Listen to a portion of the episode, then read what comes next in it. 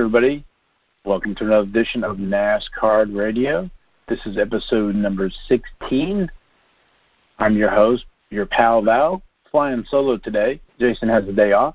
We are going to talk about the new NASCAR Hall of Fame induction selection process that was changed after, I guess it was 10 years. We're going to talk about 2020 Donruss. We're going to talk about some of the winners in the Daytona 500 qualifying for the top first four positions. We'll talk about their cards. We're going to also talk about some listener questions having to do with older wax. So, so let's dive into the show. Thanks everybody for listening and downloading the last week's podcast. Had overwhelming number. Thank you so much. I appreciate it. If you will uh, leave a review or comments, anything we can do to make the show better and supply information about NASCAR trading cards, it's our our pleasure. Really enjoy it and want to share the knowledge. So, that being said, the NASCAR Hall of Fame in the beginning of each season selects members to be included onto the list, which then another group votes in May and selects the five members to join the NASCAR Hall of Fame each season in January. After 10 years and 50, 55 inductees, they have decided to change the process and slow down. The NASCAR Hall of Fame announced that they are switching it now from five to three, and it's broken up into different eras. So they selected a total of 20, which they selected five, like I said. Now they're going to select 15, 10 from the modern era, five from the pioneer era. So reading from the NASCAR Hall of Fame website, the process begins with a 22 person nominating committee who meets at Daytona International Speedway during Speed Week to select the 10 nominees for the modern era ballot. In April, the Honors Committee selects five nominees for the Pioneer ballot. Then a 64 person voting panel, which includes the members of the nom- nominating committee plus additional rep- representatives, votes on the three inductees from the list of 15 nominees. The voting panel submits a total of 65 ballots, which includes one ballot from a nationwide fan vote to determine the three inductees.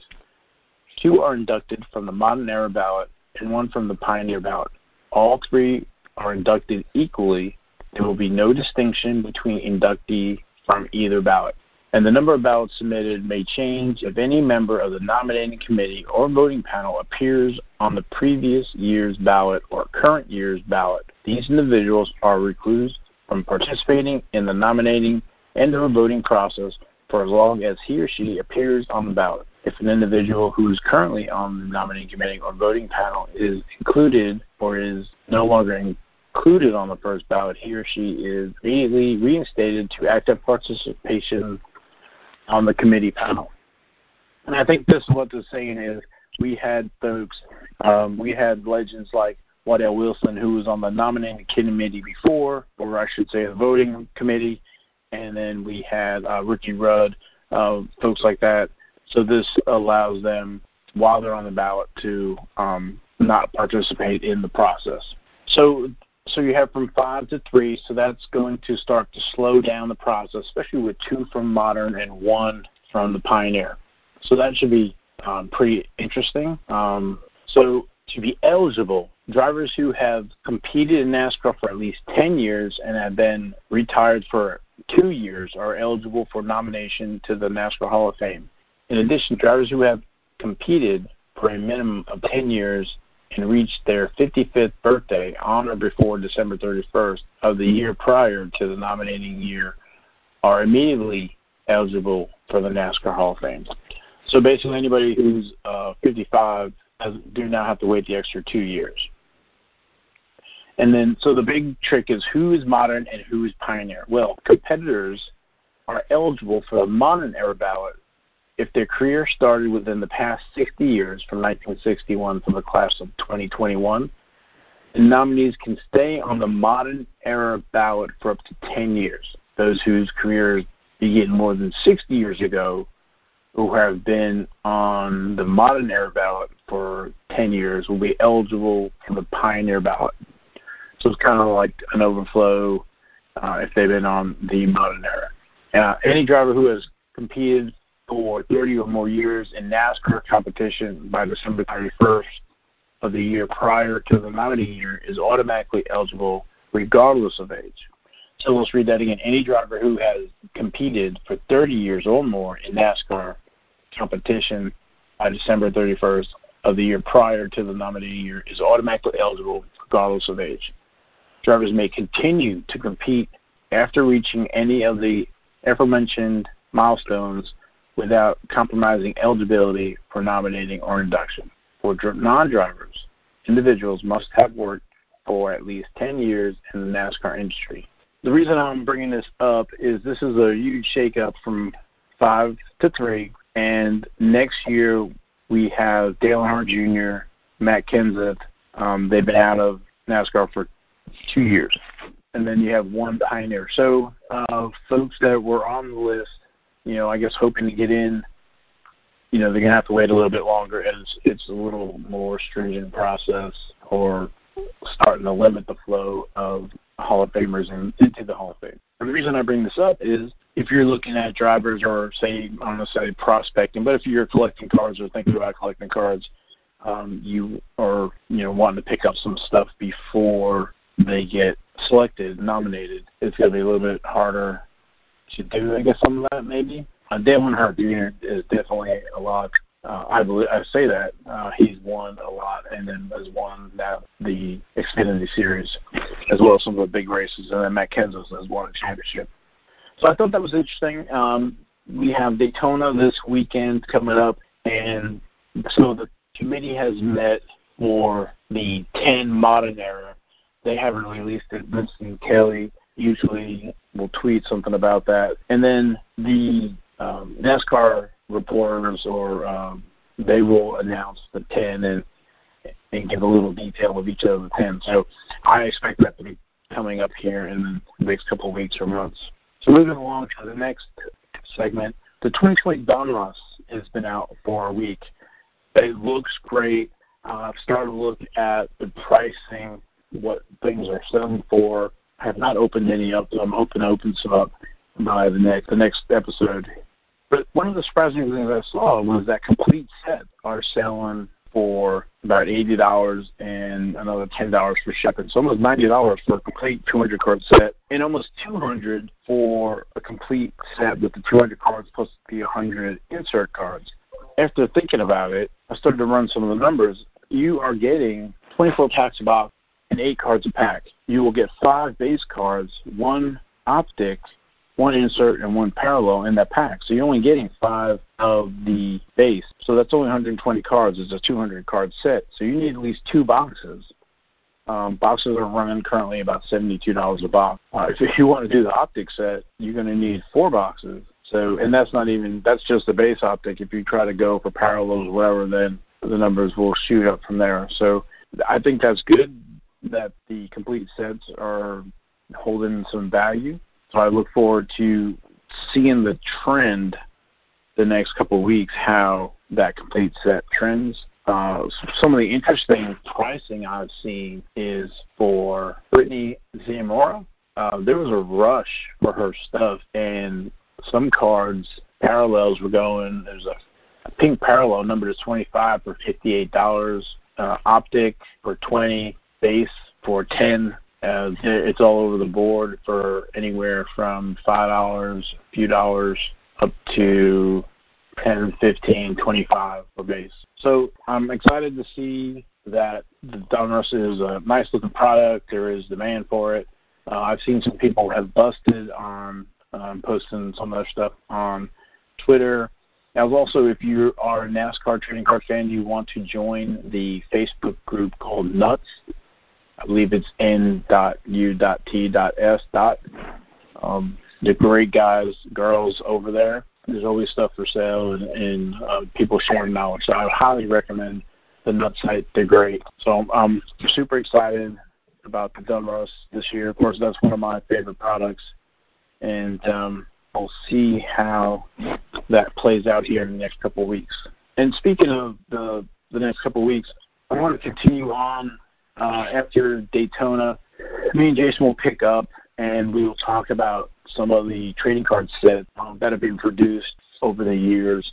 Um, and just a refresher, we'll probably pick up on some of these, but we have talked about the 1970 Fleer drag strips. That was our episode number seven. And one of the things I was thinking about was if you've seen Ford versus Ferrari, uh, Ken Miles, uh, he actually has a card in that set. I uh, did not talk about that uh, before. I mentioned that um, two NASCAR cars in there is Darrell Derringer's car and Dan Gurney's car. That set is actually you know, Fleer, just to recap, Fleer, I guess didn't know what racing was either because they called it drag strips, but there's not any dragsters in there. Uh, you have know Jones, Joe Leonard, uh, Joe Leonard with Andy Granatelli, Gran- Andy Granatelli from STP. He has his own car in there. Uh, like I said, the Ken Miles Lloyd Ruby's car, which is actually the Ford GT number 98, Art Pollard's car, uh, to name a few. So we talk about the Fleer drag strips in episode 7. The 1992 STP set, we talk about that in episode 8. That is the first NASCAR trading card set that Andy Granatelli had given away in Daytona at Speed Week. It's the only time we talk about that since we're uh, it's right around Daytona here.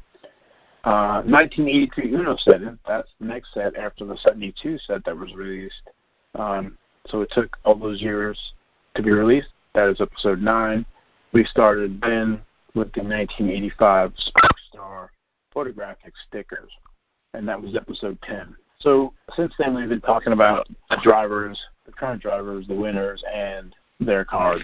So, um, so we'll pick that back up. And um, if people have questions about them, please reach out to me on Twitter or leave a comment, um, and we can revisit uh, some of those in future episodes. And speaking of which, uh, one of the things we like to do is talk about uh, the current events, I guess you would say. And um, since we have the qualifying for the Daytona 500 and the Cup Series finalized, yeah, Ricky Stenhouse Jr. first, Alex Bowman second, Joey Logano third, and William Byron fourth.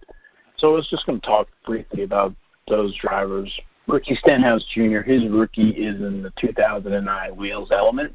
Um, that was one of those. And I'm using Check Out My Cards as a gauge for prices so you can get an understanding of, you know, how much they are. And by, now, by, other, by other sports means NASCAR is very cheap. So Check Out My Cards has a couple of Ricky Stenhouse 2009 Wheels Elements for a dollar forty-five. So he's changed teams this year, so we'll see. I was very surprised to see him up running in first, and that's fantastic. He also has a parallel that's autographed in number 230, uh, and that card is $25. Um, you can always um, check eBay if you're patient. Um, naturally, you can always find stuff a little cheaper. So, so the next driver we're talk about is uh, in second is Alex Bowman. He has cards in 2014 Press Pass American Thunder, and he has a dual with which is Alex, Alex and Ryan Truex, his teammate, and then he has cards in 2016 Panini Certified Prism, and they're not very expensive. His uh, 2014 is about dollar fifty. Um, his cards are um, not that expensive. In third place is Joey Logano. And Joey Logano's rookie year is kind of interesting. He's got cards in 2008 but really 2009 I believe is his first full cards. He's got autographs in 2008, and he's got an insert in the Wheels of American Thunder in the delegates. And his autos, um, like check my cards, are about forty dollars, um, either numbered to a 100 or just the base. Uh, I believe there's a gold version as well. And then when you get to the 2009, you know they're 40 something cents, which actually is not a bad price. I might you might want to pick some up, or I or I need to pick some up. Uh, he has won a championship, so it's usually part of the criteria to be selected into the NASCAR Hall of Fame. He's on a good team, and he's finished very well. So he's very young, so he still might have some more championships in him. And then fourth is William Byron, and he's one of the the young guns coming up, and he has cards in 2016 Panini certified. He has autographs in some of the other series. And on Check My Cards, he has um, some cards there. And the least amount is two dollars and ninety cents, about three dollars. He's one of the reasons why I like the 2016 Panini certified product. There are a lot of rookies in there.